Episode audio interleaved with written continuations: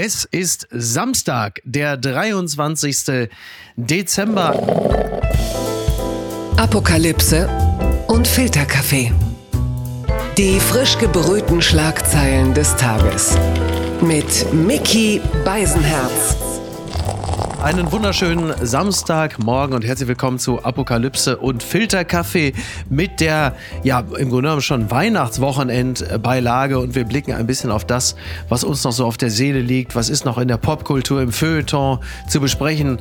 Was ist noch der Wahnsinn, der uns auf keinen Fall durchrutschen darf, so zum Ende des Jahres, kurz vor der Weihnachtspause? Und ich freue mich sehr, dass er noch einmal zu Gast ist, der Mann, der uns das ganze Jahr über begleitet, meistens, weil er aus Krisen Regionen berichtet. Jetzt ist er äh, in einer, die man als solche, glaube ich, nicht bezeichnen kann, sondern er ist in der Heimat in Aurich. Paul Ronsheimer ist da. Herzlich willkommen. Hallo Micky, grüß dich.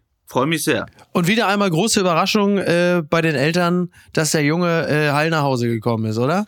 Ja, sie haben noch ein bisschen gebankt, weil ich gestern noch auf der Autostrecke zwischen Kiew, Lviv und dann irgendwie weiter Richtung Frankfurt und dann nach Bremen und dann war hier auch noch Sturm. Ja. Also fast hätte mich hier äh, noch meinen Reporterjob äh, ereilt, aber bei dir in Hamburg äh, habe ich ja gehört, klingt es ein bisschen, was die Sirenen angeht, wie in Kiew heute.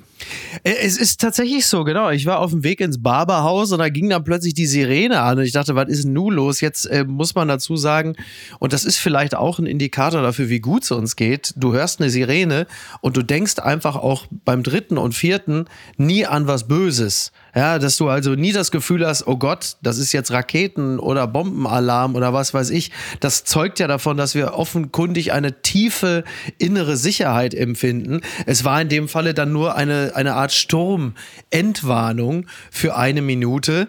Aber du hast, du hast schon ganz, ganz, ja, es wäre natürlich tragisch. Also du bist auf dem Weg nach Hause und irgendwann schreibt man so, so eine SMS, hast du mitbekommen, äh, den Ronsheimer hat's erwischt, auf dem Weg nach, auf dem Weg nach Kiel. Und du sagst, nee, du meinst nicht, Kiew. Nee, Nein, Kiel. Nein, Kiel. Kiel, dem ist ein. Kiel ist ja nicht aus Friesland. Das wäre dann, wenn dann ja, Leer oder ja, Aurich. Norden, ne? Nord. Ja, Leer oder schon, Aurich. schon, ja, schon. Aber dem, dem hat's ein Straßenschild einfach in eine Karre reingeweht oder so. Oder eine, eine, Kuh ist eben in die Windschutzscheibe geflogen. So, so irgendwie auch eine bittere. Ich habe ja auch schon gedacht, wie bitter das gewesen wäre gerade ich als an, staatlich anerkannter Musical-Hasser, wenn ich ausgerechnet äh, im Stage-Theater äh, an der Elbe am gestrigen Tag einfach, äh, wenn es mich da erwischt hätte und man sagte, wie ist er denn ums Leben gekommen? Du, der war bei äh, König der Löwen und da äh, ist er ertrunken ja. im Theatersaal. Ja, Wäre irgendwie auch nicht. Ja. Man weiß nie, ja, ich habe auch, also tatsächlich ist das Wetter so schlecht hier, ich weiß gar nicht, mein, meine Freunde haben schon erzählt, die Weihnachtsmärkte wurden hier teilweise geräumt mhm. ähm, und in ja. Ostfriesland und Aurich und so ist ja ohnehin schwierig geworden, auch in den letzten Jahren die alten Stammkneipen wiederzufinden, weil die alle dicht gemacht ja, haben. Ja, stimmt. Von daher stimmt. muss ich mich nachher vielleicht nochmal auf die Suche machen, aber ich bin auch noch ein bisschen müde von den letzten Tagen aus ja. dem Krisengebieten. Ja, da muss man wirklich aufpassen. Äh, da stürmt es ja wirklich ganz heftig, auch in Nordrhein-Westfalen und so. Nicht, dass Friedrich Merz noch von seiner eigenen Tanne gepfählt wird. Ne?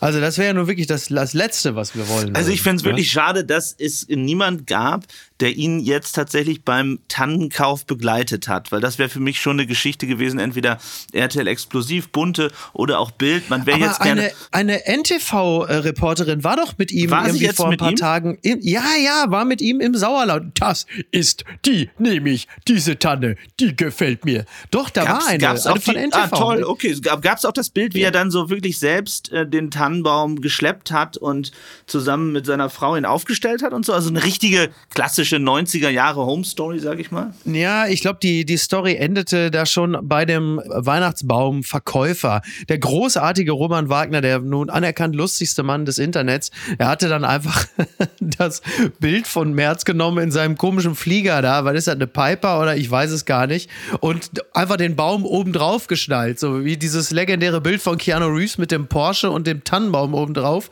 Gab es dann das Bild von, von, von Friedrich Merz mit dem Flieger, wo der Baum oben drauf geschnallt ist. Das hat mir, das, das hat mir sehr, sehr gut aber, gefallen. Aber trotzdem ist das der Unterschied zwischen 2023 äh, und 1993, wenn man da mal so ein bisschen durchblättert durch die alten bunte Magazine, wie sich damals die Politiker geöffnet haben. Also ja. das war was ganz anderes.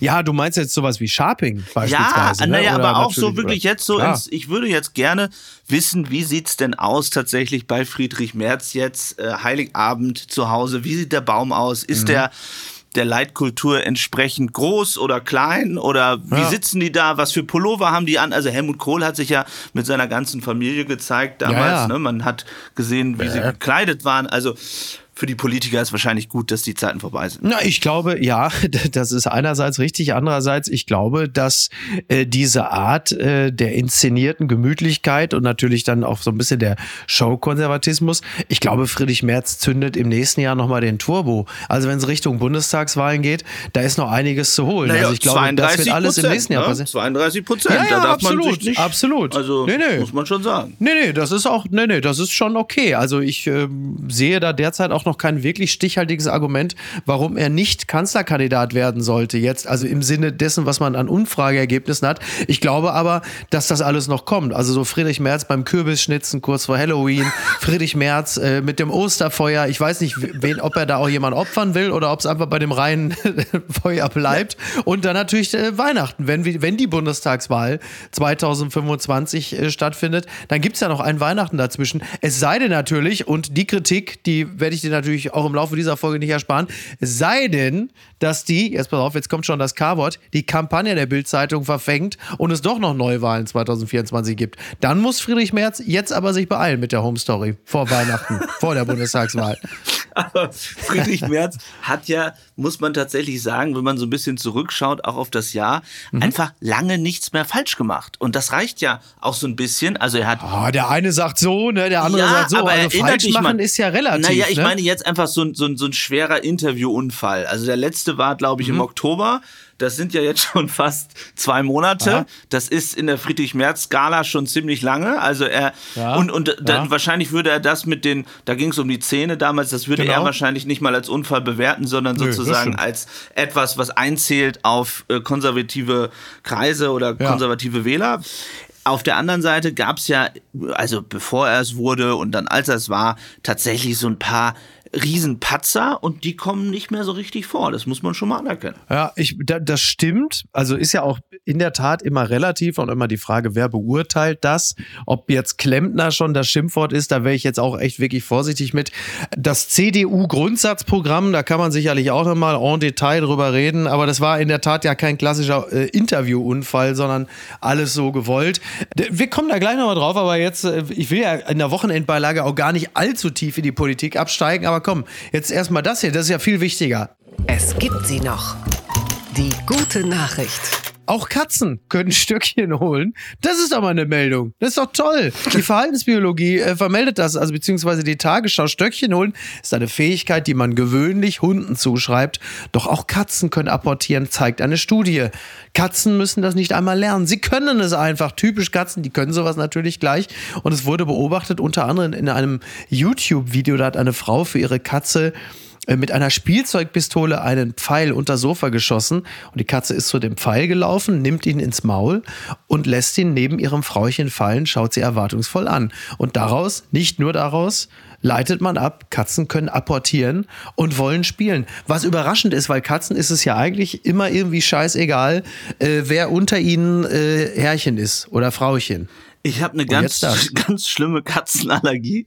Ach, also was? eine Katzenhaarallergie. Deswegen kann ich mit Katzen so gar nichts anfangen, mhm. aber mit Hunden total. Ja es muss natürlich jetzt die Katzengeschichte wahrscheinlich neu geschrieben werden, ne? Ich also, denke, ja. Die waren immer so die, die Langweilkatzen, die dann irgendwie so einmal auf Fenster sims und dann kamen sie irgendwie unters Sofa Exakt. und aufs Bett und hier und da und überall waren die Haare.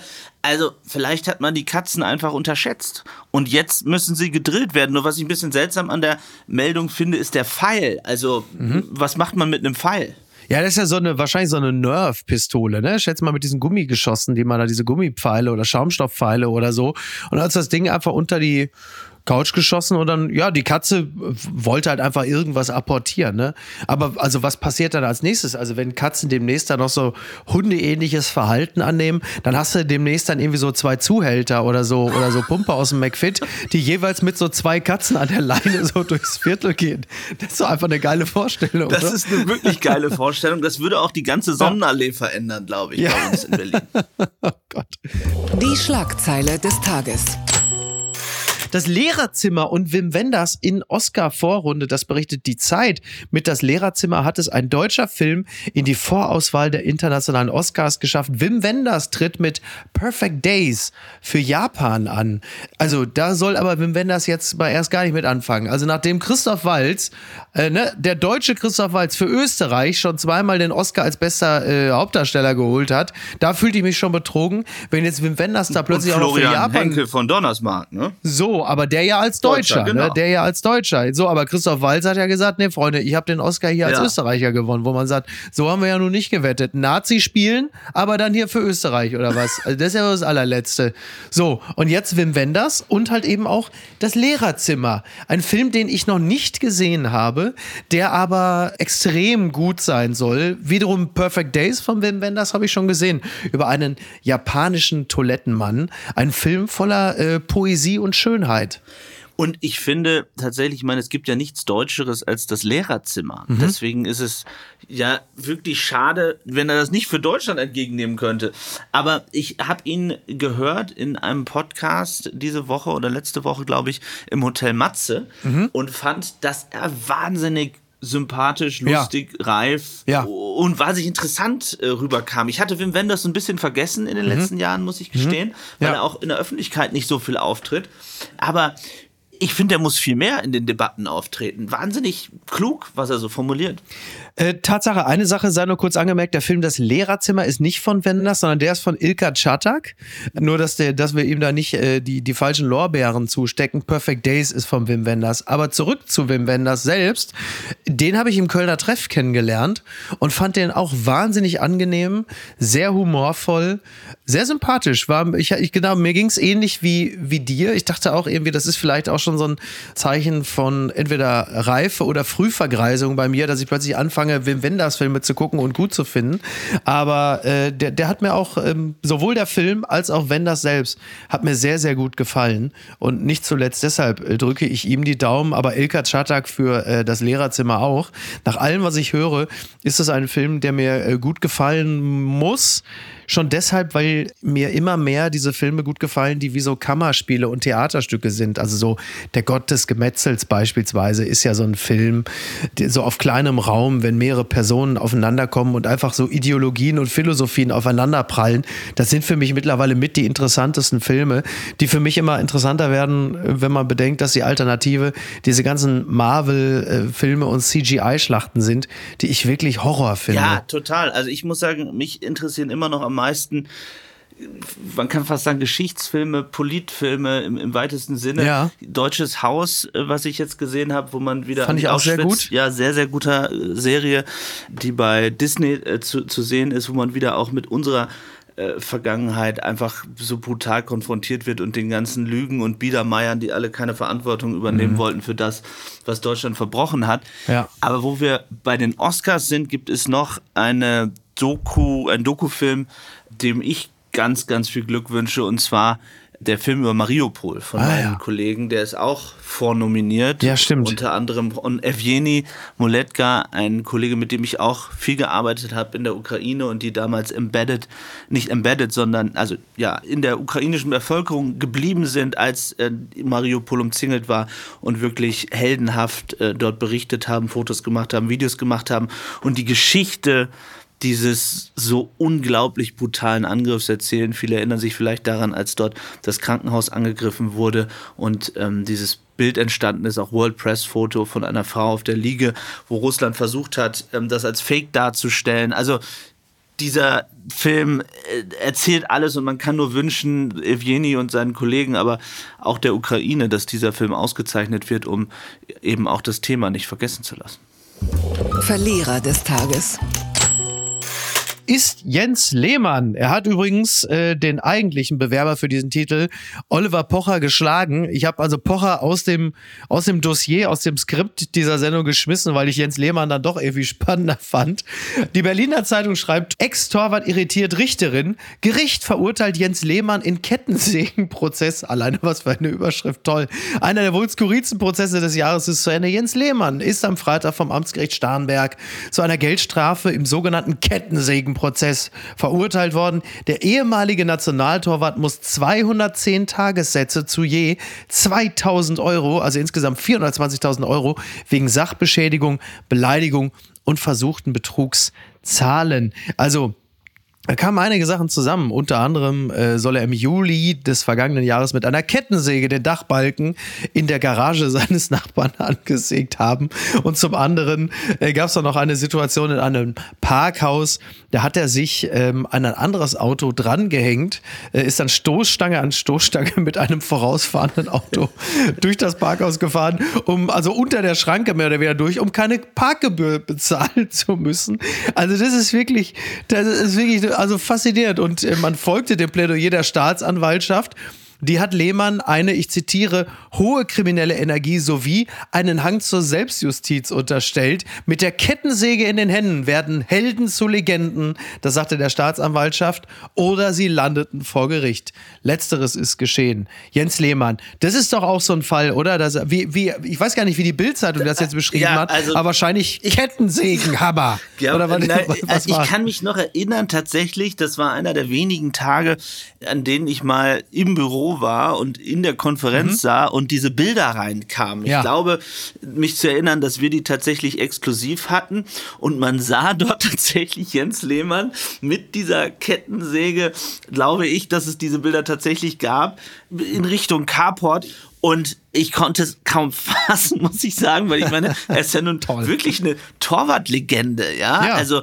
man wundert sich ja, dass er dann als Torwart nicht mehr rote Karten mhm. äh, fabriziert hat oder Ausraster fabriziert hat. Oder es liegt einfach daran, dass so naja, kein Action mehr im Leben hat, ne? Also dieser, ah. dieser, das Fesselnde, aber deswegen muss man vielleicht auch nicht gleich irgendwie auf den Nachbarn, armen Nachbarn in Starnberg, gut, arm wird er nicht sein in Starnberg, aber ähm, auf den Nachbarn, auf den Nachbarn losgehen also da fragt man sich schon, was ist da so ein bisschen schiefgegangen, ne? Also ja. und, und dann die Geschichte auch, was macht das aus? Also geht es dann Jens Lehmann wirklich ums Geld sparen? Also es ging ja mhm. bei dem Parkhaus darum, dass er, dass er es nicht bezahlen muss ja. und sozusagen gleichzeitig mit der Schranke durchrasen kann. Also ist, ist das, das toll? Ja, das ist, also ich meine, da, da, fragt man sich, ist der, ist der ein Sparfuchs mhm. oder ist das so der Thrill? Manche, es gibt ja auch so, so, so Kleptomanen, die, die eigentlich viel Geld haben haben und das sozusagen aus irgendwie, ja, Action sozusagen machen, dass sie in den Laden gehen und ja. irgendwie Sachen mitnehmen lassen. Und Jens Lehmann, ja, hm, ich finde, ich glaube, der sollte mal zum Psychologen gehen. Du, wenn es dem zu langweilig ist, dann kann er dich doch einfach auf deinen Reisen begleiten. Er könnte doch auch für dich als Fotograf oder, oder Videograf arbeiten. Ja, fangen oder? wir also, als Fahrer an, oder? Würde ich sagen. Ja, fangen wir als Fahrer, ich würde auch sagen, als Fahrer fangen wir an. Also bei ihm ist es ja so, äh, also als, er könnte Sparfuchs sein, er hat zumindest vor Gericht, weil da geht es ja immer noch um die Tagessätze und die Strafe und das Strafmaß. Da hat er gesagt, dass er als, als arbeitsloser Fußballtrainer keine Einkünfte mehr hätte. So, da müssen wir jetzt, also ich weiß nicht, ob es jetzt schon Richtung Crowdfunding geht, was wir hier anstreben müssen. Da würde ich jetzt mal sagen, er hat in der Premier League auch den einen oder anderen Euro verdient. Außerdem war er beim ähm, stabil größenwahnsinnigen BVB angestellt. Die werden ihm auch schon entsprechend äh, was gezahlt haben. Ich finde es interessant, was mir irgendwie, ich weiß gar nicht mehr, wer mir das gesagt hat, ein ehemaliger Fußballprofi, der sagte, ach, weißt du, der Jens, das ist ein interessanter Typ. Wenn der gespielt hat auf dem Feld, war der total ruhig und super angenehm.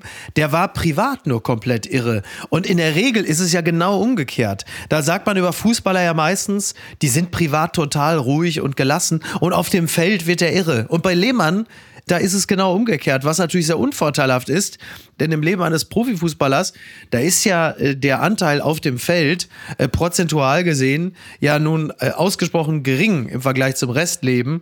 Also da lieber umgekehrt. Würdest ne? du sagen, bei Olli Kahn ist es dann genau umgekehrt oder ist der privat auch verrückt? Ich glaube, der ist privat auf eine andere Art und Weise verrückt. Also die Leute, die ja beruflich mit ihm zu tun hatten, speziell beim FC Bayern, ja, haben natürlich Monat. gesagt, dass er eine hohe soziale Kälte äh, vorhanden gewesen sein soll, während Dass er den ähm, Trainer Menschen am Lift Olli- abfangen wollte, um Ja, ja. Ja, komm mal her, hier, zugestellten Kündigung, jetzt verpiss dich. Ist da der absolute Wahnsinn. Wirklich. Naja, bei Lehmann, äh, das ist schon, also ich, ich liebe das ja. Ich meine, mir sind solche Irren ja, äh, also kannst du dir ja vorstellen, ich bin ja total begeistert. Also bitte mehr von der Sorte. Ich fand ja Lehmann auch während seiner Zeit als Fußballprofi schon toll, weil er sich da ja immer so Klopper geleistet hat, ne? Irgendeinem Fan die Brille wegnehmen und damit dann einfach weggehen, äh, einen Schuh von Saliovic nehmen und einfach hinters Tor werfen, hinter die Bande pinkeln. Da war ja eine Menge los. Also langweilig war der nie. Und Na, das ist ja eigentlich ganz Sehr schön. dankbar für, für Bild und alle anderen, würde ich sagen. Ja, also Natürlich. Ja, brauchen wir, mehr, wir brauchen mehr Jens Lehmanns, würde ich sagen. Sowas kann man sich nicht ausdenken. Home Alone is so much better if Kevin McAllister is dead. Das ist ein viel beachteter Artikel von The Daily Beast. Äh, Niki, also liebe Grüße an dieser Stelle, die hat mir den Artikel immer wieder mal geschickt und hat gesagt, lies das, nimm das mit rein. Ich habe es immer verpasst, diese Theorie, dass Kevin allein zu Hause ein Film ist, in dem Kevin einfach gar nicht mehr lebt, sondern ein Geist ist, der die Familie hauntet und heimsucht. Und sie hat gesagt, du musst das mal reinnehmen. Und ich habe es immer verpasst. Jetzt hat's ähm, Schmidti, Thomas Schmidt bei Baywatch Berlin auch getan, als alter Cineast und über den Film gesprochen. Und die Theorie ist natürlich wirklich wahnsinnig witzig, wenn man den Film Kevin allein zu Hause, also Home Alone, guckt, unter der Prämisse, dass Kevin gar nicht mehr lebt, also so bei wie bei The Sixth Sense Bruce Willis, dann ist der Film natürlich ungleich interessanter, weil man sich immer die unter anderem immer die Frage gestellt hat, Warum eigentlich sind die ganzen Familienmitglieder, egal ob der Onkel oder der Vater, eigentlich gar nicht so großartig entsetzt, äh, dass Kevin fehlt? Nur die Mutter. Und die Theorie ist, Kevin ist im Grunde genommen so eine Art nerviger Geist, der die Familie McAllister zu Hause äh, immer heimgesucht hat. Und alle waren irgendwie froh, dass er jetzt fehlt. Und auch die Einbrecher Ja. sind ebenfalls böse Geister, die äh, den, den toten Kevin, also den Geist, heimsuchen wollen, weil man sich natürlich auch die Frage stellt, diese ganzen Attacken von Kevin auf die Einbrecher, die natürlich so cartoonesk daherkommen, die hätten sie natürlich auf keinen Fall überleben können, es sei denn, sie sind selber Geister. Was hältst du von der Theorie, Paul? Ich finde die Theorie geil, weil tatsächlich ich Kevin allein zu Hause auch schon so häufig gesehen habe, immer wieder rund um Weihnachten wie alle, dass ich mir diesen Film in den nächsten Tagen nochmal Mhm. wieder angucken werde, ausschließlich mit dieser Theorie im Kopf. Und ich Ja. glaube, dadurch wird der Film wirklich nochmal was ganz Neues. Vielleicht sollte man eine Neuauflage rausbringen und das noch klarer machen. Das macht die Theorie. Ich glaube, das wäre ein Kassenschlager. Äh, Ich glaube auch. Ich glaube auch. Es geht ja auch noch weiter. ne? Es gibt dann ja auch den, äh, den Nachbarn, diesen alten äh, Nachbarn, der dann unter anderem auch den Bürgersteig salzt. Und es gibt ja so bestimmte Theorien von Glaubensgemeinschaften, dass Salz so einen, so einen mystischen Grund hat, dass er damit Geister vertreiben kann oder dass man so einen heiligen Raum schafft und so. Also wenn man auf, auf diesem Grund den Film betrachtet, dann gibt es ganz viele kleine Indikatoren, dass man sagt, ja natürlich, warum haben wir es nie verstanden? Warum ist es denn so, dass äh, die Mutter und die Restfamilie irgendwann zurückkehrt nach Hause und anstatt dass es aussieht, Daily Beast beschreibt es wie zu Hause, das Zuhause ein verwüstetes Zuhause, das aussieht wie ein Jackson Pollock Gemälde, gemalt mit dem Blut der Einbrecher. Stattdessen sieht es alles super ordentlich und aufgeräumt aus. Wie sonst könnte das sein, wenn Kevin nicht ein Geist wäre? Ich finde, es ist total einleuchtend. Ähm, allerdings, ich glaube, es braucht dringend eine Neuauflage. Denn Ja. allein, was mich an dem Film so fasziniert, ist auch dieses New York der vergangenen Jahrzehnte. Er ist ja auch dann in New York in dem Trump Hotel, ne, das einst Ja, zumindest Trump gehörte. Ja. Und ich finde, wenn man nochmal heute auf New York schaut und sich überlegen würde, wenn da jetzt nochmal Kevin allein zu Hause gedreht werden würde, Mhm. was passiert da in dem Hotel? Ja, das stimmt. Oh Gott, was da los wäre. Ne? Und dann trifft er wieder Trump. Ja. Hello, you little, you little liberal fuck. I'm gonna own this. Ja, ja das, äh, also, da müssen wir, müssen wir mal dranbleiben. Der letzte Film nach dem Kevin-Prinzip, den ich gesehen habe, das war Rambo 5.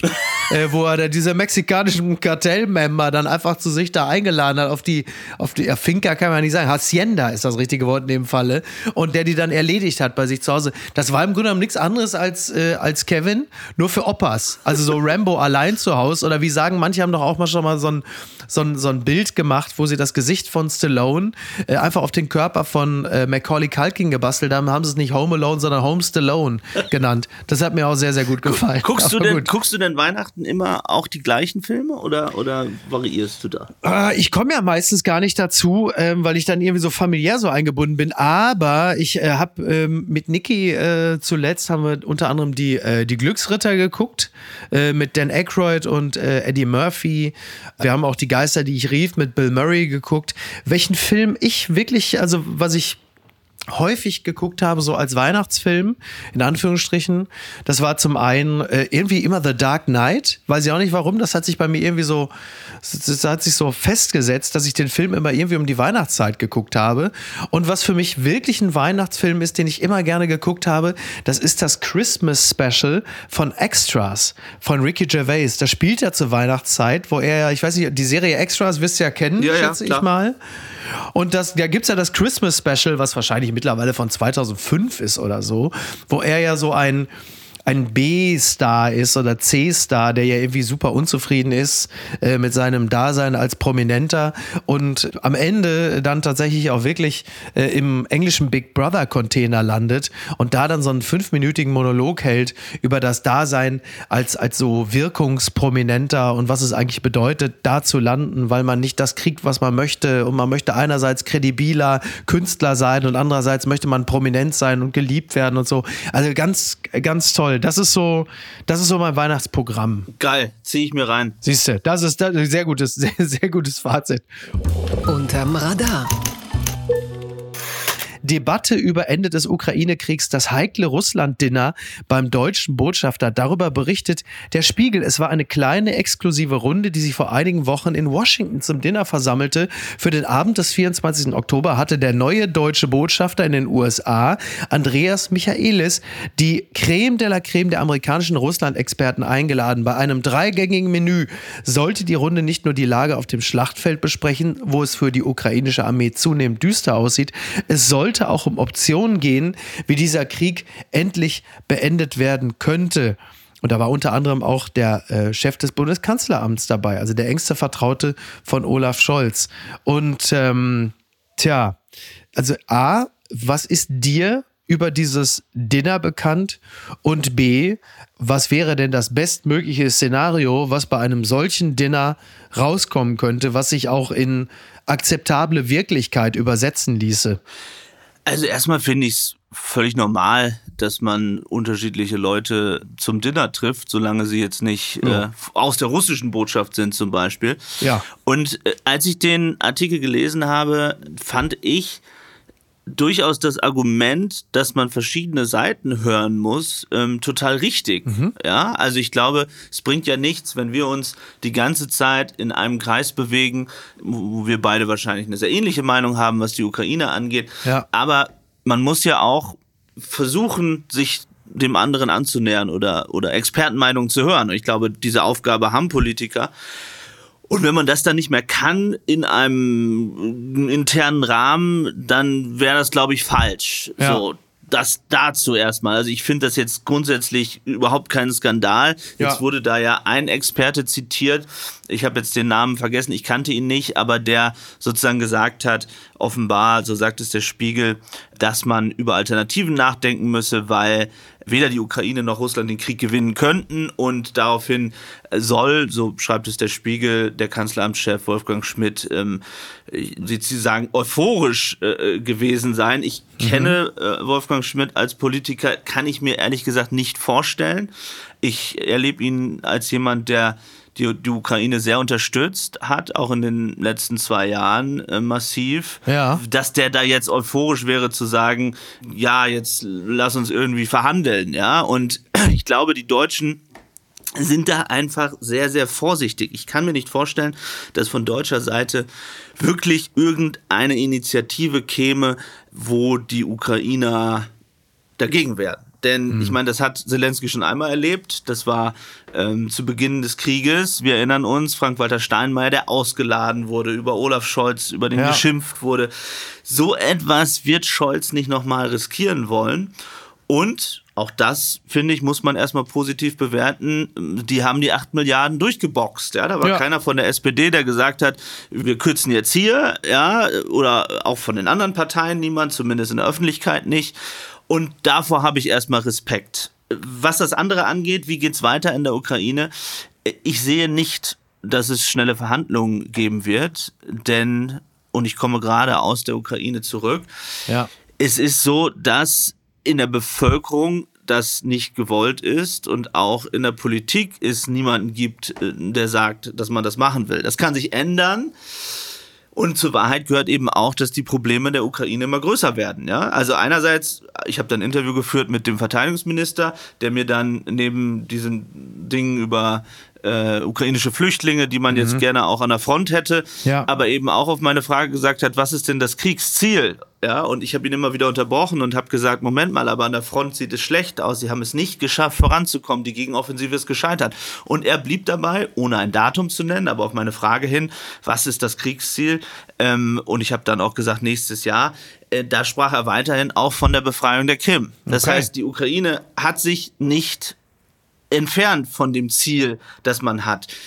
Aber, und das ist das Interessante, Miki, wenn man dann im Hintergrund spricht, muss man vielleicht erklären. Also ein Gespräch, was man dann nicht öffentlich zitiert, sondern man unterhält sich, aber man zitiert den Gesprächspartner oder die Gesprächspartnerin nicht. Da sind dann Politiker und Militärs sehr viel offener. Dann sprechen sie darüber, wie, wie groß die Probleme sind, was Munition angeht, wie groß mhm. die Probleme sind, was Rekrutierung angeht. Das meine ich halt eben auch, ja.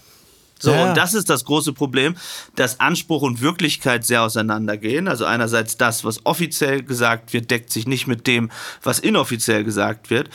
Und die nächsten Monate, das nächste Jahr wird da, glaube ich, sehr, sehr entscheidend sein. Also momentan ist Russland, wird die Ukraine jetzt zwar nicht überrennen, ja, aber sie produzieren immer mehr. Sie haben ihren Wehretat nochmal hochgestockt, nochmal um 70 Prozent. Sie produzieren schneller. Putin ist es weiterhin völlig egal, ob Zehntausende, jetzt zuletzt zum Beispiel nach Avdiivka, eine kleine Stadt im Donbass, ja. wo schon über 13.000 russische Soldaten gestorben sein sollen, unzählige weitere verletzt. Also für völlige un, strategisch unwichtige äh, Dörfer und Städte werden dort Soldaten verheizt und das zeigt ja, dass er mit seiner Strategie durchkommt. Fun Fact des Tages. Prost Prinz, das ist Williams Saufspitzname. Das ist natürlich eine Schlagzeile, wie sie nur von der Bild kommen kann. Und so ist es natürlich auch der Ex-Profi-Rugby-Spieler Mike Tyndall, der, ähm, also ich zitiere die Bild, plaudert gerne aus dem royalen Nähkästchen. Jetzt verriet er den Saufspitznamen von Prinz William. Ups. Ja, ähm, das ist ja der, also Mike Tyndall, das ist der Mann von Sarah Tyndall, das ist eine Cousine von Prinz William und die waren in einem Podcast und da ging es auch um die Spitznamen äh, der Mitglieder der Royal Family und Mike Tyndall, der nannte dann den Spitznamen von dem Prinzen von Wales. Und Prinz William, der ist bei ihm nur als One Pint Willy bekannt, weil er nicht der beste Trinker sei. Und da muss ich sagen, also One Pint, also wirklich nur so bestenfalls ein Pint, also so ein halber Liter Bier. Und dann war es das schon. Und das scheint also nicht so gut anzukommen in diesen Kreisen. Darüber kann Prince Harry nur lachen, würde ich sagen. ja, das ist, das ist wirklich, ja, das, äh, das würde ich allerdings auch sagen, ja. Also One Pint Willy finde ich natürlich fantastisch. Ne? Ja, also, ähm, also ich glaube, da, wenn er denn mal König werden sollte, dann muss er sich natürlich nach oben entwickeln. Das gehört natürlich ja. in Großbritannien schon irgendwie dazu. Ne? Da kann man nicht einfach nach einem Bier aufhören. Nein. Oder nach einem Pint. Ja, ja, nach einem, genau. Und also es entwickelt sich sogar tendenziell sogar immer noch äh, rückläufig, weil Prince William immer häufiger einfach auch nur mit einem Glas Wasser gesichtet wurde. Das geht natürlich so überhaupt nicht. Übrigens, also gleich jetzt in der Kategorie Lob und Tadel, großes Lob an die Bildzeitung an dieser Stelle. Unter anderem für eine äh, Schlagzeile, die da hieß, als man sich mit dem lichter werdenden Haar von Prinz Harry beschäftigt hatte, das äh, relativ genau zitiert, es hieß, äh, Harry kriegt Williams Birne. Das fand ich toll. Das hat mir extrem gut gefallen. Das ist die Bildzeitung, wie ich sie wirklich schätze. Das ist äh, Boulevard, ganz nach meinem Geschmack. Also so wirklich herrlich doof. Also so im besten Sinne, wo ich denke, ja, danke, Sie können es noch. Äh, was mir natürlich überhaupt nicht gefällt, mein lieber Paul, das ist das, was in den letzten Wochen ich verstärkt bemerke, äh, wie Kommentare, äh, zum Beispiel, äh, dass die Ampelregierung äh, Marion Horn Angst macht, mal abgesehen von Habecks Heizhammer. Das klingt, also das ist für mich so ein bisschen der Sound, von dem ich eigentlich dachte, dass die Bildzeitung ihn abgelegt hätte. Und jetzt habe ich, das ist natürlich eine reine Mutmaßung von mir, manchmal das Gefühl, dass Döpfner wieder häufiger anruft und sagt, pass mal auf, äh, mir, dem Regierungschef, dem Heimlichen von Deutschland, ist gerade was eingefallen. Schreib das mal. Ach, so Neuwahlen jetzt. Ne? So ja? ein Quatsch. So ein Quatsch. Aber musst du ja jetzt sagen. Nein, musst du jetzt sagen, wenn nein, ich hier nein, schon wild rumspekuliere. Nein, nein, aber also ich meine, was, was, die, was die Regierung angeht, schau dir doch die aktuellen Zahlen an. Also wenn 70 Prozent der Leute sagen, ähm, dass sie für Neuwahlen sind, ja, dann ist das ja jetzt nicht eine völlig. Wenn ja mal mehr. Äh, jetzt sind schon 70. Oder, oder, oder Moment, noch 50? Moment, sorry, nicht 70 Prozent. 70 Prozent sind unzufrieden mit der Regierung. Ja. Und eine Menge, ich weiß nicht, wie viele für Neuwahlen sind ich habe ja gehört, du hast im äh, CDU-Podcast von Herrn Linnemann die Regierung ja auch hart kritisiert. Das grenzte ja schon fast an eine Neuwahlforderung, fand ich. Was ja, ich habe sie, also ich habe, ich habe, aber ich lege Wert auf die Feststellung, dass ich keine das, Neuwahlen will. Dass du, aber, ich auch nicht. aber ja, klar, Kritik ist ja wichtig. Aber, aber bitte, Angst, wenn du sagst, die Regierung macht mir Angst, ist das ein Sound, den wir jetzt brauchen gerade? Dass man, also weißt du, das, ne, wir reden ja viel über Semantik und die Art, welche Begrifflichkeit man verwendet. Aber zu, also ist ja ein Unterschied, ob ich sage, diese Regierung äh, handelt teilweise wirklich chaotisch und dilettantisch oder man sagt, die macht mir Angst. Und ich habe das Gefühl, also die Begrifflichkeiten wie Angst, die brauchen wir wirklich so derzeit gar nicht, vor allem nicht im Zusammenhang mit einer deutschen Regierung. Ja, das ist sicherlich Geschmackssache, was die, die einzelne Formulierung dort in dem, in dem Kommentar äh, angeht. Aber ich finde schon, dass man die Regierung hart kritisieren sollte und auch darf. Ähm, jetzt, was die Neuwahlforderung angeht, ich persönlich bin gegen Neuwahlen, weil ich einfach finde, die Regierung ist für vier Jahre gewählt, ja, oder mhm. die Leute haben für vier Jahre einen Bundestag gewählt und die sollen sich jetzt äh, verdammt nochmal zusammenreißen und ähm, endlich es auch schaffen, in der Kommunikation die Dinge so darzustellen, dass man sie versteht, äh, dass nicht in der nächsten Woche wieder alles anders ist und in der übernächsten wieder anders und dass sich Habeck und Lindner streiten. Ja. Die Frage ist nur, und da verstehe ich dann äh, den Punkt äh, von Marion und ich finde, diese Meinung kann man haben, äh, ob dieser Punkt überschritten ist. Also mhm. gibt es sozusagen überhaupt noch die Möglichkeit für die Regierung auf einen Pfad zurückzukommen, wo sie auch wieder an Anerkennung bei den Bürgern gewinnt. Ja, und jetzt klar. kannst du sagen, die böse Bildzeitung und das Wort Angst und ja, also geschenkt, okay, verstehe ich die Kritik, aber äh, äh, das ist ja längst nicht mehr nur Bild. Ich meine, schau dir an, was der Spiegel macht, ähm, was andere Klar. große Medien machen. Ich glaube, wenn sie jetzt nicht im Januar, Februar es schaffen, äh, da unfallfrei und mehr als unfallfrei durchzukommen, nämlich tatsächlich aufhören zu streiten und auf Themen zu setzen, die uns dann Hoffnung machen, um mal ein positives Wort äh, ja. zu benutzen, dann wird es wirklich schwierig und sehr eng, glaube ich, für die Regierung. Ja, da würde ich sogar zustimmen. Ich teile ja auch die Kritik an der Regierung. Also ich finde, vieles äh, läuft da extrem schlecht, vor allen Dingen kommunikativ.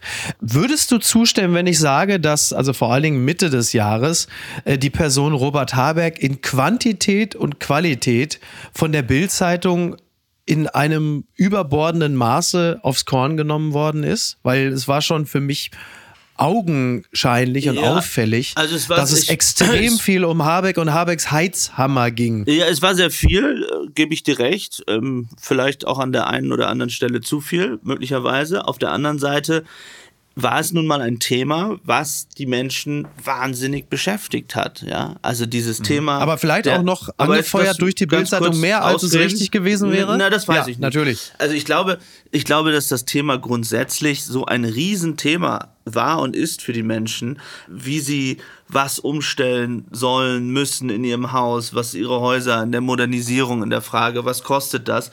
Und da finde ich, hat sich Habeck das meiste oder eigentlich fast alles selbst zuzuschreiben, auch teilweise durch seine Kommunikation. Wir erinnern uns, wie er dort in den Tagesthemen gesprochen hat oder bei Markus Lanz oder ja. wie er jetzt auch wieder irgendwie ähm, sich lustig gemacht hat über Olaf Scholz, ja, also er kann sich nicht erinnern. Also ich finde das, das fand ich sogar ganz, das fand ja, ich sogar ganz witzig, muss ich ja, sagen. Ja, aber vor dem Hintergrund einer einer geschlossenen Regierung, was auch immer, äh, fand ich es auch auch verwunderlich. Mhm.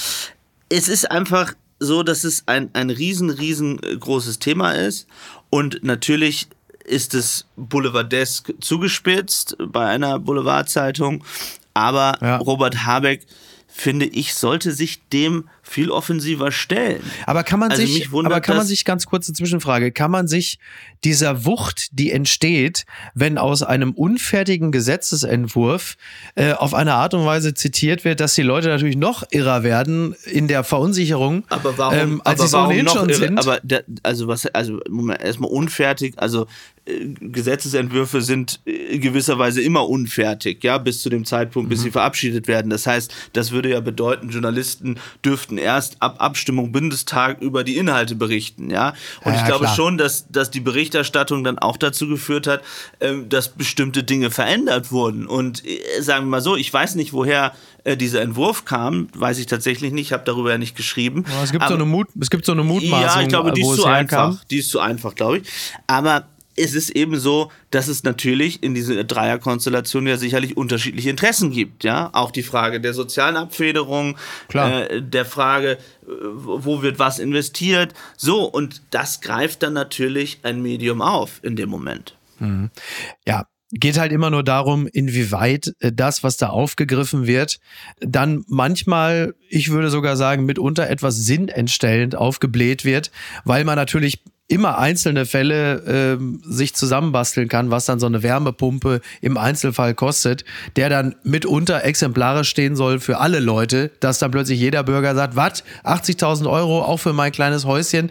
Da würde ich mir wünschen, ähm, auch für die Zukunft, dass man vielleicht in solchen Fällen äh, ein bisschen, naja, ausbalanciert oder ein bisschen weniger boulevardesk über diesen Fall berichten würde. Aber möglicherweise ist das bei einer Boulevardzeitung auch einfach nicht möglich.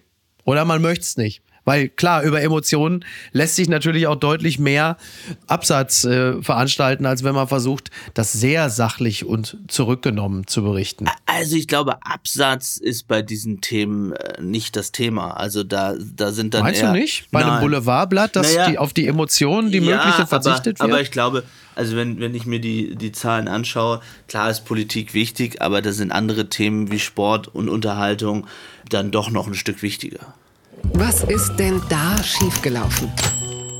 Liebesspiel, gefährliche Weihnachten, deutlich höheres Risiko für Penisbruch, das berichtet der, Ständer, der Standard.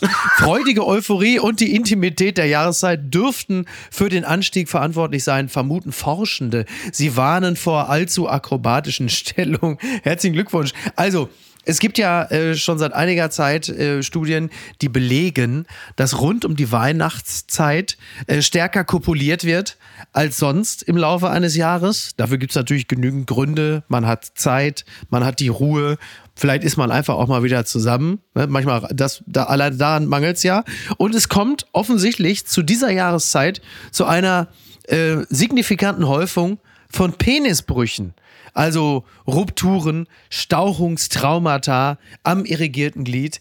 Das ist nicht schön. Das ist nicht, äh, das ist nicht gut. Und es ist natürlich auch ein Thema, das auch die Bildzeitung aufgegriffen hat. Völlig klar. Man muss ja schon aufpassen, äh, wenn es äh, dem Penis irgendwie, äh, also wenn man sich da was dran tut, dann war immerhin nicht Jens Lehmann mit der Kettensäge dran. Das muss man ja vielleicht, die, der einem am Balken rumgesägt hat, das muss man an der Stelle schon mal äh, positiv betrachten. Paul, ich frage dich direkt, inwieweit bist du auch davon betroffen? ich, ich, ich war. Ich versuch war den noch, Zugang jetzt. Versuch ich war Zugang. noch nie betroffen und werde hoffentlich auch nie betroffen sein. Und ja. ich stelle es mir wahnsinnig schmerzhaft vor. Also, und auch irgendwie die Weihnachtstage dann in der Klinik zu verbringen oder muss man dann in die Klinik? Also du, du scheinst dich ja mit dem Thema mehr auseinandergesetzt zu haben. Ja sicher, das interessiert mich ja auch. Also du musst, du musst auf jeden Fall, wenn es dir passiert, es kommt ja sofort, es ist ja kein Bruch in dem Sinne, ja. Also Dieter Bohlen hat sich ja auch nicht den Penis gebrochen, sondern es ist ein Stauchungstrauma und es bilden sich äh, starke Blutergüsse Und ich zitiere äh, einen Mediziner, äh, einen Urologen, der sagt, der Penis sieht dann oft wie eine Aubergine aus. Also Oh. im Grunde genommen wird das Glied zum Emoji an dieser Stelle. Also da, also quasi das Emoji, das ja ein Penis äh, als Code also darstellen soll, die Aubergine, die gerne verwendet wird für sexuell explizite Inhalte in WhatsApp-Konversationen. Endlich sieht der Penis dann wirklich wie eine Aubergine aus. Nur will man das? Das ist die Frage. Und es gibt äh, ja seit dem Jahr 2005 43 Prozent mehr Penisfrakturen. Ist das nicht Wahnsinn? Aber warum, Ja. warum seit dann oder fängt dann die Zählung erst an? Oder Ja. ist da irgendwas passiert? Gab es da irgendwie ein Weltereignis, was dazu geführt hat? Ich weiß auch nicht genau, ne? Aber es ist wirklich, also es ist, äh, es ist eine signifikante Steigerung und äh, man muss dann auf jeden Fall einen Arzt konsultieren. Also es ist wohl so, dass bei größeren äh, Schädigungen, wenn es dann also richtig heftig ist, dann muss man auf jeden Fall äh, in die Klinik. Ich wüsste gar nicht, ob Bei- ich dann hier eine finden würde in Ostfriesland, die, die sich mit sowas auskennt. Das ist ja echt eine gute, ist wirklich eine gute Frage. Wo geht man Vielleicht damit? musst, du, Ja. vielleicht musst du auch aufpassen, wo du jetzt hinfährst. Da im Ruhrgebiet gibt es wahrscheinlich auch weniger gute Kliniken als in Berlin, äh, in Hamburg. Ja, das ist äh, wahrscheinlich, ne? Schätze ich mal. Also hier in Hamburg, da irgendwie, da, da hast du wahrscheinlich sofort irgendwie äh, Profis, die dir helfen. Aber ja, ich, ich weiß auch nicht, aber es ist wohl so bei, bei kleineren Verletzungen, ich weiß aber auch nicht genau, also wo da der Unterschied ist. Da wiederum, da kann man dann, kriegt man vielleicht so ein abschwellendes Medikament und man muss aufpassen, dass es nicht zu einer Erektion kommt oder so. Also da kann es natürlich sein, dass man sich dann vielleicht, was weiß ich, keine Ahnung, die Weihnachtsansprache von Olaf Scholz anguckt, um, um größere Erregungen zu vermeiden. Ich habe keine Ahnung, was dazu. Also, naja. Auch eine spannende also, Frage, was er sagen wird. Ja. Ne? In Ja, seiner ja, Weihnachtsansprache. Wahnsinn. Oh Gott, ey, es gibt Ja. wirklich nichts, wovor ich, wovor ich so panische Angst habe, wie vor der Weihnachtsansprache von Olaf Scholz. Vielleicht überrascht er uns alle jetzt endlich mal. Ja, das ist der einzige Weihnachtsmann, der nicht mit dem Sack, sondern mit dem Aktenkoffer da ankommt, mit der Aktentasche. Du, das wäre natürlich der Hammer, ne? Wenn er irgendwie einfach die Leute überraschen würde, so, yippie ja jo, ihr Arschgeigen, ich habe eine Weihnachtsansprache für euch, ihr Ficker, da werdet ihr euch aber noch die Finger nachlecken. Der, einfach eine völlig andere Ansprache, weil Und irgendwie plötzlich Hebestreit Beliebtheitswerte ja. 30 Prozent hoch. Ne? zack, geht komplett durch die Decke, sagt irgendwie, was weiß ich, ey, ich will Immo, ich will Dallas, ich will fliegen wie bei Marvel und zum Frühstück Nein, Kanapé muss oder Lilly. Bierpreise runter, Bierpreise runter oder irgendwas, weißt du, irgendwas populistisches muss er, muss irgendwie Ja, ja. die Preise runter und die Genau. Deutschen müssen denken, der Olaf Schnitzel- hat's verstanden. Schnitzel Flatrate. Genau. Ja, Schnitzel Flatrate für alle, sowas halt, ne? Und irgendwie, keine Ahnung, Tatort. Äh, der Tatort ist jetzt ab so, ich verfüge als Bundeskanzler, wir geben Gas und der Tatort wird äh, eine Viertelstunde länger. So, weil solche Sachen, Das wo ist die aber Deutschen auf nicht jeden Fall fair sagen, gegenüber. Karin Mioska, wenn dann der Tatort eine Viertelstunde länger Stimmt, wird. du Jetzt, hast wo recht, sie nee, das stimmt. Talkerin wird. Dort. Da hast du recht, da hast du recht. Eine höhere, äh, Bares für Rares in einer noch höheren Taktung. Sowas halt, dass die Deutschen durchdrehen und sagen, das ist mein Kanzler. Wir warten mal, jetzt kommen wir mal zu unserem Kanzler Paul. Gucken mal, wer da spricht. Im Podcast von Paul Ronsheimer, Franz Josef Wagner verrät sein Kolumnengeheimnis. Das ist klar, dass ich zitiere da die Bild. Franz Josef Wagner in seiner Wohnung im Gespräch mit Bildvize Paul Ron Wie, Paul, du arbeitest bei der Bild? Warum hast du mir da nie einen Ton gesagt? ne? ähm, das gesamte Gespräch ist ab sofort im Podcast Ronsheimer zu hören. Also zunächst einmal erstmal Kompliment, lieber Paul, dass dieser Podcast äh, Ronsheimer so erfolgreich ist. Das freut mich wirklich sehr, weil es ja auch bedeutet, dass jemand mit seiner journalistischen Arbeit, die ihm ähm, nicht nur körperlich, sondern auch emotional alles abverlangt, dass etwas so erfolgreich ist, das finde ich äh, für den Journalismus zunächst einmal wirklich ein gutes Zeichen. Danke. Und das finde ich aufrichtig toll und da seid ihr wirklich von Herzen zu gratuliert. Und noch mehr natürlich, dass du zum Ende des Jahres unter anderem ja auch Fans wie mir äh, Franz Josef Wagner unter den Baum gelegt hast. Ich möchte an dieser Stelle gleich sagen, ich habe die Folge noch nicht gehört und zwar aus dem einfachen Grund, Was? weil ich mir, ja, ich lege mir sowas zurück. Weißt du, die letzten Tage waren so hektisch, da, da will ich nicht irgendwie so zwischen Tür und Angel das hören, sondern ich will das ganz in Ruhe machen, wenn ich irgendwie mit der Bahn fahre oder irgendwie, weißt du, ich habe keinen Bock, das so wegzubingen. Da hast du Dann recht. ärgere ich mich. Da- da hast du recht. Nein, da, äh, wirklich, so- ohne Scheiß, da ärgere ich mich. Es war wirklich so ein, so ein, so ein Abend, also ich kam da rein und äh, schön direkt der Wein und ich habe auch erstmal wieder gebraucht, damit Franz Josef, weil ich dachte, ich muss jetzt seine, das ist weißt du, völlig klar. Na, nach Jahren, klar. also wirklich, dachte ich, kann ja. jetzt nicht nicht wirklich? rauchen. Ja, wirklich. Ich dachte so, also dann zwei, drei Gläser getrunken und dann mhm. äh, wieder und der hat so eine relativ große Wohnung in Charlottenburg. Man, man geht eine ja, gewisse 240 Weile. Quadratmeter. Ja, von, ich habe ja das von, Zeitinterview ja auch schon gelesen. Ne? Ja, ja, man geht von dem Schreibtisch zum Kühlschrank. Das ist doch schon eine Strecke. Aber es zog sich und zog sich und ich muss tatsächlich sagen, wir wurden am Ende tatsächlich, glaube ich, so ein bisschen, also ich war so ein bisschen angeheitert auch. Mhm. Ich merke das daran, dass mir Leute jetzt so Zitate schicken, an ja. die ich mich teilweise nicht mehr so ganz erinnern konnte. Also offenbar haben wir am Ende beschlossen, dass wir gemeinsam in die Ukraine reisen im Frühjahr. Ah, das ja. wusste ich jetzt zum Beispiel nicht mehr.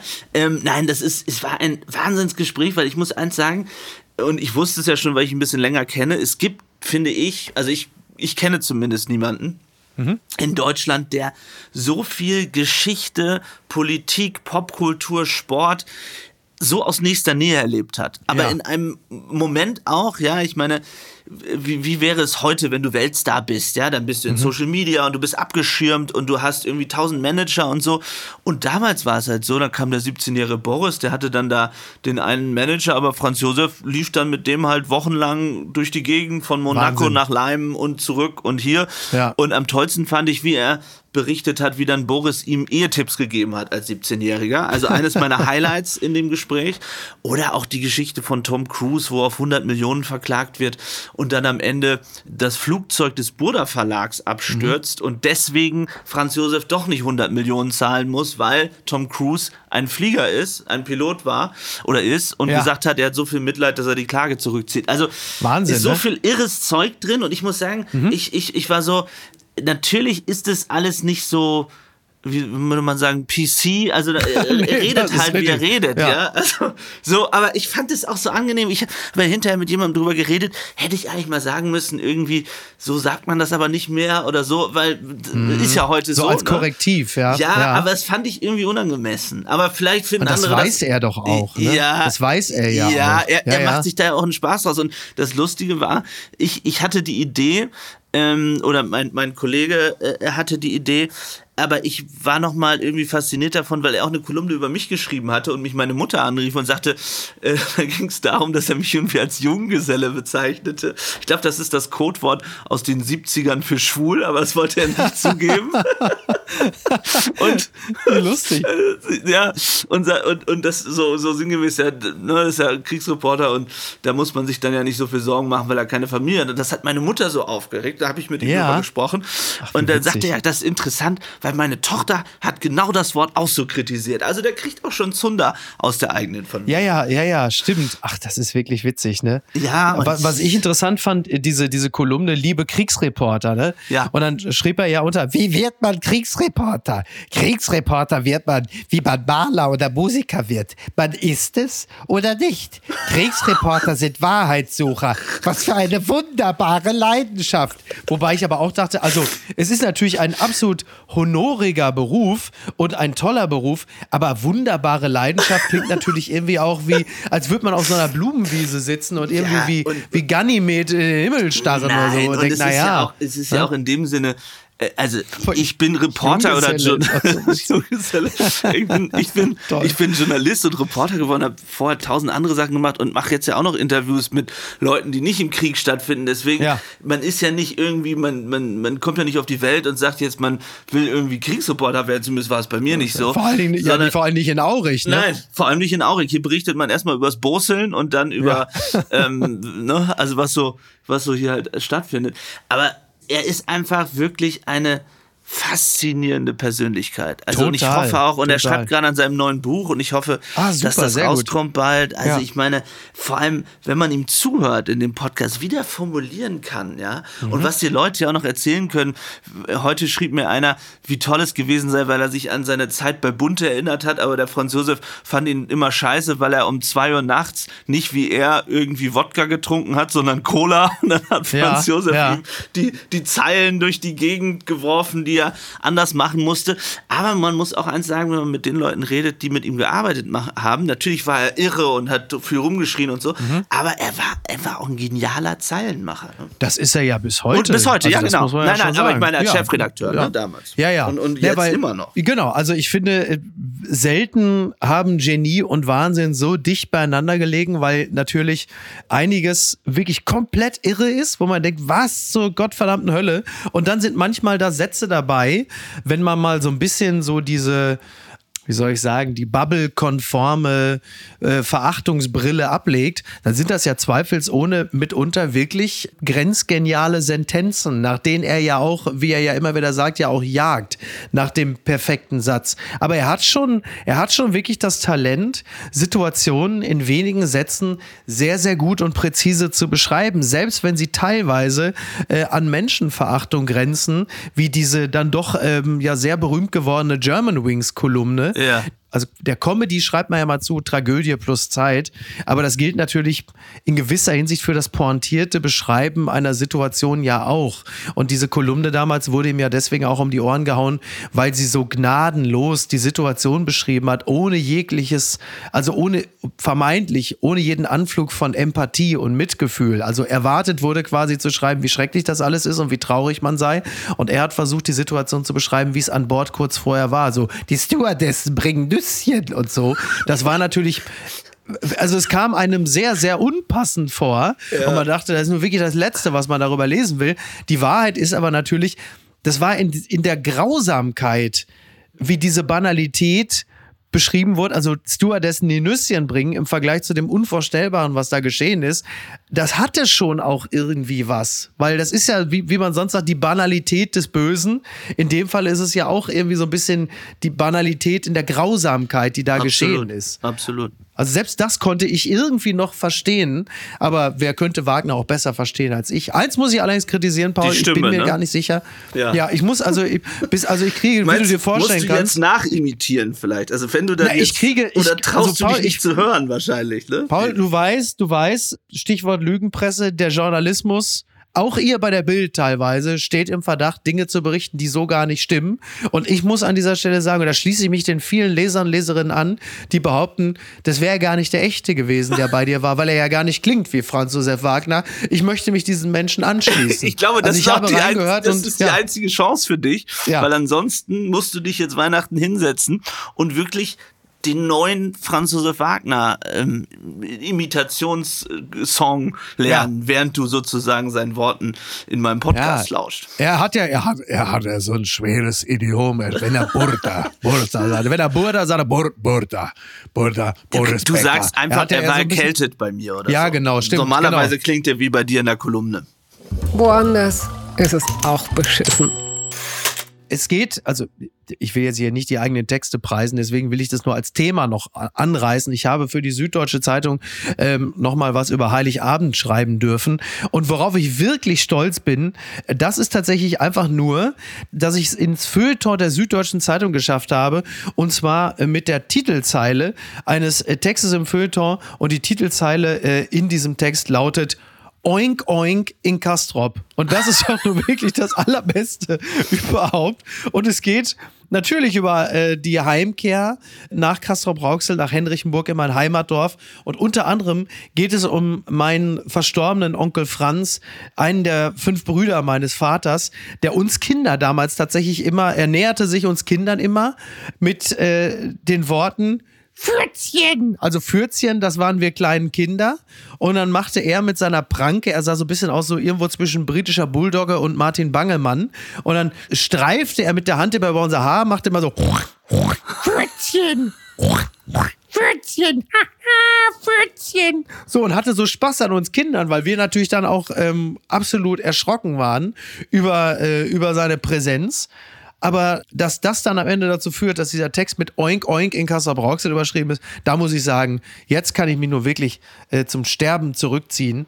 Du dann, bist schon in der Heimat. Ja. Ich fahre am, am, am Sonntag hin, also Heiligabend. Was bedeutet das für dich? Es gibt, finde ich, tatsächlich nichts Schöneres, als, als Weihnachten nach Hause zu kommen und irgendwie einerseits natürlich die Eltern zu treffen. Bei mir kommen auch alle Geschwister. Ich habe drei Geschwister. Ja. Meine ganzen Nichten und Neffen kommen und es ist dann so eine Tradition. Man geht, mein Vater ist ähm, äh, Leiter eines Posaunenchors in dem Dorf und wir gehen dann immer Ach, super. Mitternacht in die Kirche und lauschen, wo ich früher selbst Kirchenorganist war, wo ich mir Mhm. Das ist auch Geld noch dazu Kirchenorganist? Ja, Das ist ja ja, Hammer. war ich als, als Jugendlicher. Ja, ja. Ja. Es war immer nicht ganz leicht, weil man ähm, auch als Jugendlicher ja schon gerne in die Diskotheken gegangen ist und die Kirchen Ja. nun sehr früh immer stattgefunden hat. Aber so, ich habe es immer ah. pünktlich geschafft. Ich habe es immer pünktlich lustig. geschafft. Ich, und da, was Tolles ist, finde ich, es ist so, aber das Gefühl kennt ja jeder. Das ist was anderes eben in diesen kleineren Städten, wenn man sich dann durch die Innenstadt schleicht und denkt, Mensch, war das Mhm. nicht der Physiklehrer aus Klasse 9b und Ja. dann nochmal ums Eck geht und Witzig, ne? in seine alte Bar geht und die alten Kellner teilweise wieder trifft Mhm. und man dieses Heimatgefühl, ich muss sagen, ich habe dieses Heimatgefühl nur bei mir in Ostfriesland. Ja. Das ist in Berlin nie aufgekommen. Aber vielleicht bin ich einfach auch zu viel dann durch die Welt gereist. Aber Heimat ist, finde ich, immer da, wo man geboren wurde. Und das Tolle ist doch auch, die ganzen alten Freunde wieder zu treffen. Und was ich immer merke, dass wir, egal wie alt wir werden, wir benehmen uns immer wieder genauso wie mit 14 und mit 15. Witzig, ne? Ja, ist großartig. Ja. ja, bestätigt ja meine Theorie, dass, äh, dass wir, speziell Männer, irgendwie nie wirklich vom Schulhof runterkommen. Und äh, das, was du gerade beschreibst, bestätigt ja diese, diese Theorie Überhaupt in gewisser nicht, Hinsicht. überhaupt nicht, überhaupt Ja. nicht. Bei uns gibt's Ja. dann, gibt's dann so, wie heißt das jetzt? Es gibt das Tiffany's zum Beispiel.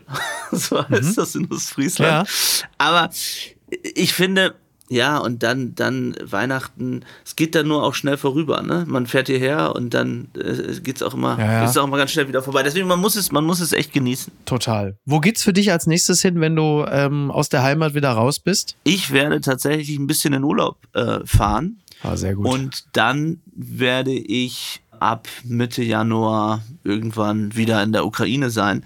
Mhm. Denn ich glaube, wir sind da vor sehr, sehr entscheidenden Wochen und Monaten. Paul, dann wünsche ich dir zunächst einmal frohe Feiertage, einen äh, denkbar guten Rutsch und einen schönen Urlaub. Also den hast du dir nun wirklich äh, mehr als verdient. Und ich ähm, bin gespannt, wann du dich das nächste Mal äh, bei uns meldest, um uns mit Informationen aus den Krisenregionen dieser Welt zu versorgen. Aber für den Moment freue ich mich sehr, dass du mit uns äh, die letzte Folge dieses Jahres Große Ehre, hast. große Ehre, weil ich bin ja einfach ein wahnsinniger Fan äh, deines Podcasts, wie du weißt, und eures Podcasts und äh, Niki und du und jetzt auch äh, Markus und, und Jasmin. Ich finde, was ihr aufgebaut habt, ist wirklich fantastisch und könnt ihr stolz drauf sein. Und vielen, vielen Dank für deine krass intensive Arbeit auch wieder im letzten Jahr, Miki. Wir bleiben einander freundschaftlich verbunden, Paul. Unbedingt. Mach's gut. Mach's gut, Dank mein dir. Lieber. Ciao, ciao. Bis denn. Ciao, ciao. Tschüss. Apokalypse und Filterkaffee ist eine Studio Womans Produktion mit freundlicher Unterstützung der Florida Entertainment. Redaktion Niki Hassania. Produktion Hanna Marahiel. Executive Producer Tobias Baukage. Ton und Schnitt Niki Franking. Neue Episoden gibt es täglich. Überall, wo es Podcasts gibt.